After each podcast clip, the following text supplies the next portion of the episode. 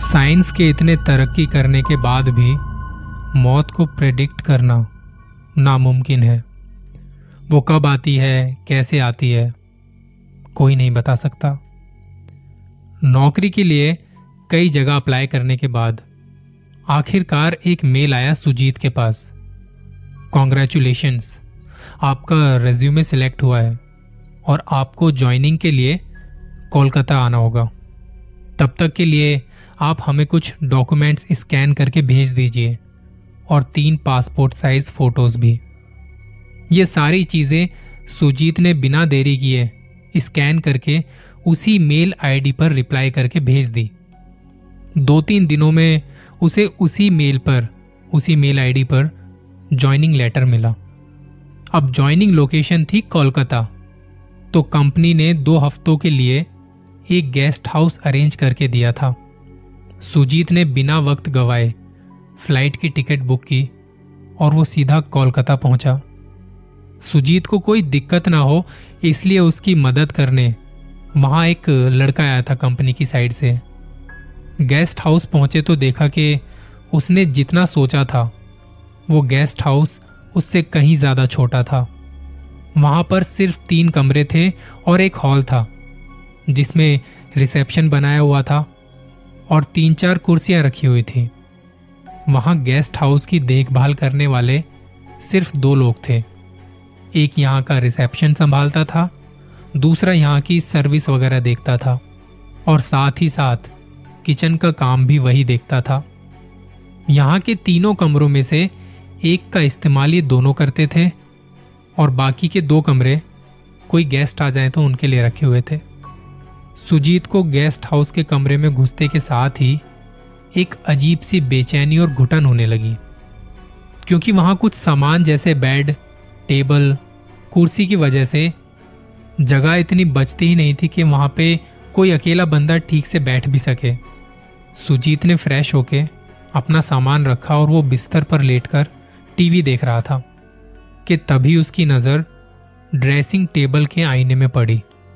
आईने में कुछ देखा कि कोई ठीक उसके सर के पीछे वाली खिड़की से देख रहा है। सुजीत ये देखते ही जैसे ही पीछे पलटा, किसी ने उसके बाएँ कंधे पर अपनी गर्म साँसें छोड़ी। इससे पहले कि सुजीत बाईं तरफ़ घूमता, तभी उसका फ़ोन बजा। फ़ोन सुजीत की मंगेतर का था, जिसने सुजीत से रिक्वेस्ट की कि कुछ अपनी सेल्फीज उसे भेजे। मंगेतर की इस रिक्वेस्ट पर उसने सब छोड़ कुछ सेल्फीज ली और उसे भेज दी। थोड़ी देर में उसकी मंगेतर का रिप्लाई आया। तुम्हारी सेल्फीज तो अच्छी हैं हमेशा की तरह, पर इसका मतलब यह है कि आज रात हम बातें तो नहीं कर पाएँगे ना? सुजीत उसकी बातों का मतलब समझ नहीं पाया और हैरानी से पूछा, क्यों? तो मंगेतर ने कहा, ज़ाहिर सी बात है, जब रूम तुम शेयर कर रहे हो किसी के साथ हो तो उसके सामने तुम बात तो नहीं कर पाओगे कंफर्टेबल फील नहीं करोगे। सुजीत ने पूछा, कहा? कौन से रूममेट की बात कर रही हो तुम? तो सामने से रिप्लाई आया, वही जो तुम्हारी सेल्फी में तुम्हारे पीछे बैठा टेबल पर वहाँ पे रखे हुए अखबार को पढ़ रहा है। सुजीत ने पलटकर पीछे की तरफ़ देखा, वहाँ पर कोई बैठा तो नहीं था, पर वहाँ वो कुर्सी कुछ यूँ हिली जैसे अभी कोई उस पर से खड़ा हुआ हो। यह देखते ही सुजीत जल्दी से कमरे के बाहर निकला, जहाँ उसे रूम सर्विस वाला खड़ा दिखा। सुजीत ने कहा कि वो इस कमरे में नहीं रह सकता। अगर हो सके तो उसका कमरा चेंज कर दिया जाए। और 10 मिनट में सुजीत का कमरा बदल दिया गया। और सामान रखते वक्त हाउस कीपिंग वाले ने कहा, सर, टीवी की आवाज़ ज़्यादा मत रखिएगा। खामा खा आसपास वाले लोग परेशान होते हैं, उन लोगों को परेशानी होती है। सुजीत ने तभी उससे पूछा, आसपास के लोग? मतलब क्या? इस पूरे गेस्ट हाउस में मुझे मिला के कुल तीन ही तो लोग हैं। ये सुनकर हाउस कीपिंग वाले ने दरवाज़ा बंद करते वक्त जवाब दिया, जो नहीं दिखाई देते, वो हमेशा आपके आसपास ही होते हैं। उस आदमी की कही हुई बातों के बारे में सोचते सोचते कब सुजीत को नींद आ गई? उसे पता भी नहीं चला। आधी रात के वक्त उसकी आँख खुली, एक अजीब सी महक से, जो उसके कमरे से ही आ रही थी। यहाँ वहाँ देखा तो ऐसी कोई महक उसके कमरे से आने का सवाल ही नहीं था, क्योंकि सुजीत खुद तो सो रहा था, और ये महक थी स्मोकिंग की। सुजीत ने उठकर यहाँ वहाँ देखा और बाथरूम का दरवाज़ा खोला। बाथरूम में स्मोकिंग का धुआँ भरा हुआ था। इस कमरे में सुजीत अकेला था और ना वो स्मोकिंग किया करता था। बाथरूम की खिड़की से वो झाँक कर देख रहा था कि कहीं वो धुआँ बाहर से तो नहीं आ रहा। तभी उसे ऐसा लगा, मानो कोई उसके एकदम पास से गुजरा हो। बाथरूम का दरवाज़ा हल्के से बंद हुआ और कमरे में किसी के चल के जाने की आवाज़ आई। सुजीत ने बाथरूम का दरवाज़ा खोला तो पाया कि कमरे की फर्श पर चप्पलों के निशान हैं। बाथरूम से निकलकर पलंग तक जाने के।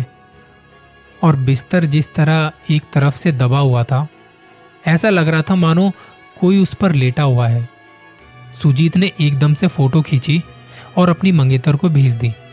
ये पूछने के लिए कि क्या तुम्हें इस फ़ोटो में कोई दिखाई दे रहा है? थोड़ी देर में रिप्लाई आया।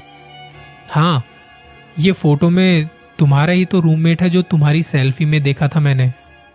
ये मैसेज पढ़कर सुजीत ने रिसेप्शन की तरफ़ जाने के लिए जैसे ही दरवाज़ा खोला, वहाँ गेस्ट हाउस का स्टाफ खड़ा था। सुजीत ने कहा कि मैं इस कमरे में नहीं रह सकता। अगर आप लोगों को कोई दिक्कत ना हो तो क्या मैं आप लोगों के साथ सो जाऊँ आज रात? स्टाफ ने कहा कि हमें तो कोई दिक्कत नहीं है। आप चलिए हमारे साथ, हमारे कमरे में आराम से सो जाइए। कमरे में जाते के साथ ही सुजीत ने कई सारी सेल्फीज खींची और अपनी मंगेतर को भेज दी कि कहीं यहाँ भी तो तुम्हें कोई दिखाई नहीं दे रहा, जिसे मैं देख नहीं पा रहा। इस बार उसकी मंगेतर का जवाब नहीं आया। शायद उसे नींद आ गई थी। यहाँ सुजीत के दिमाग में दोनों कमरों में हुई सारी बातें घूम रही थी और जब उससे रहा नहीं गया तो उसने वहाँ स्टाफ वालों से पूछा कि पहले भी यहाँ लोगों के साथ ऐसा ऐसा कुछ हुआ था? या मैं यहाँ पे पहला ऐसा हूँ? और ये सारी चीज़ें होने की क्या कोई वजह है? तो स्टाफ वालों ने बताया कि ये गेस्ट हाउस कंपनी को सात सालों पहले काफ़ी सस्ते दामों में मिला था। उससे पहले ये सिर्फ़ एक छोटा सा होटल था। तब राजीव नाम का एक लड़का नौकरी ढूँढने के लिए कोलकाता आया था। उसने नौकरी ना मिलने पर इसी गेस्ट हाउस में सुसाइड कर लिया था। तब से लेकर आज तक इस गेस्ट हाउस में कई लोगों को उसकी मौजूदगी का एहसास हुआ है। सुजीत ने तभी अपना मोबाइल दिखाकर उससे पूछा कि क्या इन तस्वीरों में तुम्हें कोई दिखाई दे रहा है? तो उन्होंने मोबाइल में ली गई फ़ोटो में सुजीत और उसे देखने की बात कही। रात हुई, तकरीबन 11 बज रहे थे। हल्की रोशनी में सुजीत ने देखा कि कोई कमरे में आया है और वो सोने चला गया। शायद इस गेस्ट हाउस का रिसेप्शनिस्ट हो। पर थोड़ी ही देर में दरवाजे पर एक खटखटाने की आवाज़ हुई। स्टाफ में से किसी ने दरवाज़ा खोला तो एक आदमी अंदर सोने आया। सुजीत ने स्टाफ वाले से पूछा कि ये कौन है? तो उसने कहा, यहाँ का रिसेप्शनिस्ट। अगर ये रिसेप्शनिस्ट है तो जो यहाँ पर इतनी देर तक था, वो कौन था? स्टाफ वाले ने सुजीत से उसका हुलिया पूछा। तो उसने बताया कि घुंघराले बाल और तकरीबन पाँच फीट आठ इंच की लंबाई होगी। ये सुनकर स्टाफ वाले एकदम चुप हो गए, क्योंकि ये राजीव का हुलिया था। ये जानने के बाद सुजीत वहाँ रुकने की हालत में नहीं था। वो उठकर कुर्सी पर बैठ गया। कुर्सी पर बैठने के थोड़ी देर बाद एक और आदमी उसके कमरे में आकर बैठा और कहने लगा कॉन्ग्रेचुलेशन आपका रिज्यूमे सिलेक्ट हुआ है। आज पहला दिन है जॉब का। गुड लक सुजीत का सपना टूटा और उसकी आँखें खुली। देखा तो कल रात वो कुर्सी पर ही सो गया था और गेस्ट हाउस के वो दोनों स्टाफ वाले भी इस कमरे में नहीं थे। वो जल्दी से बाहर गया रिसेप्शन पे जाके देखा तो स्टाफ वाले वहाँ भी नहीं थे। सुजीत अब इस गेस्ट हाउस से चेकआउट करना चाहता था, पर उसका सामान जिस कमरे में रखा था, वहाँ जाने की उसकी हिम्मत नहीं हो रही थी। इसलिए वो सोफे पर ही बैठकर उन दोनों का इंतज़ार कर रहा था। थोड़ी ही देर में अखबार वाला वहाँ आया। उसने अखबार वहाँ रख दिया और वो चला गया। सुजीत ने समय बिताने के लिए अखबार पढ़ना शुरू किया। पढ़ते पढ़ते उसकी नज़र एक जगह जाकर रुक गई। इस कॉलम में कुछ मिसिंग लोगों के बारे में लिखा हुआ था और लापता लाशों के बारे में। सुजीत ने देखा तो वहाँ उसकी भी खबर छपी थी। न्यूज़पेपर वालों को फ़ोन लगाने के लिए जैसे ही उसने अपना फ़ोन निकाला तो उसने बहुत सारे अनरीड मैसेज देखे, जो उसकी मंगेतर के थे। इन मैसेजेस में उसने सुजीत की भेजी हुई तस्वीरों का ज़िक्र करते हुए बताया, तुम्हारी हर पिक्चर में ये घुंघराले बालों वाला आदमी क्या कर रहा है? सुजीत ने सारी तस्वीरें दोबारा देखी, पर उसे वो नज़र नहीं आया, जो उसकी मंगेतर को नज़र आ रहा था। सुजीत ने जल्दी से न्यूज़पेपर वालों को फ़ोन करके पूछा कि आपके न्यूज़पेपर में मुर्दों वाले कॉलम में उसकी फ़ोटो किसने छपवाई? जबकि वो तो ज़िंदा है। तो वहाँ से पता चला कि सर, आप ही के किसी रिलेटिव राजीव ने आकर ये खबरें छपवाई थी और साथ ही आपके डेथ सर्टिफिकेट की स्कैन कॉपी भी दी थी। सुजीत को समझ नहीं आया कि ये हो क्या रहा है। अब उसने अपना बैग लेने तक का इंतज़ार नहीं किया। और सीधा उस गेस्ट हाउस से बाहर निकल गया। और बाहर निकलते के साथ ही एक कार एक्सीडेंट में उसकी मौत हो गई। हाथ से कभी बता के नहीं होते। वो तो बस हो जाते हैं। कॉन्ग्रेचुलेशंस आपका रेज्यूमे सिलेक्ट हुआ है। इस गेस्ट हाउस में हमें आपकी सेवा करने का एक मौका तो दीजिए।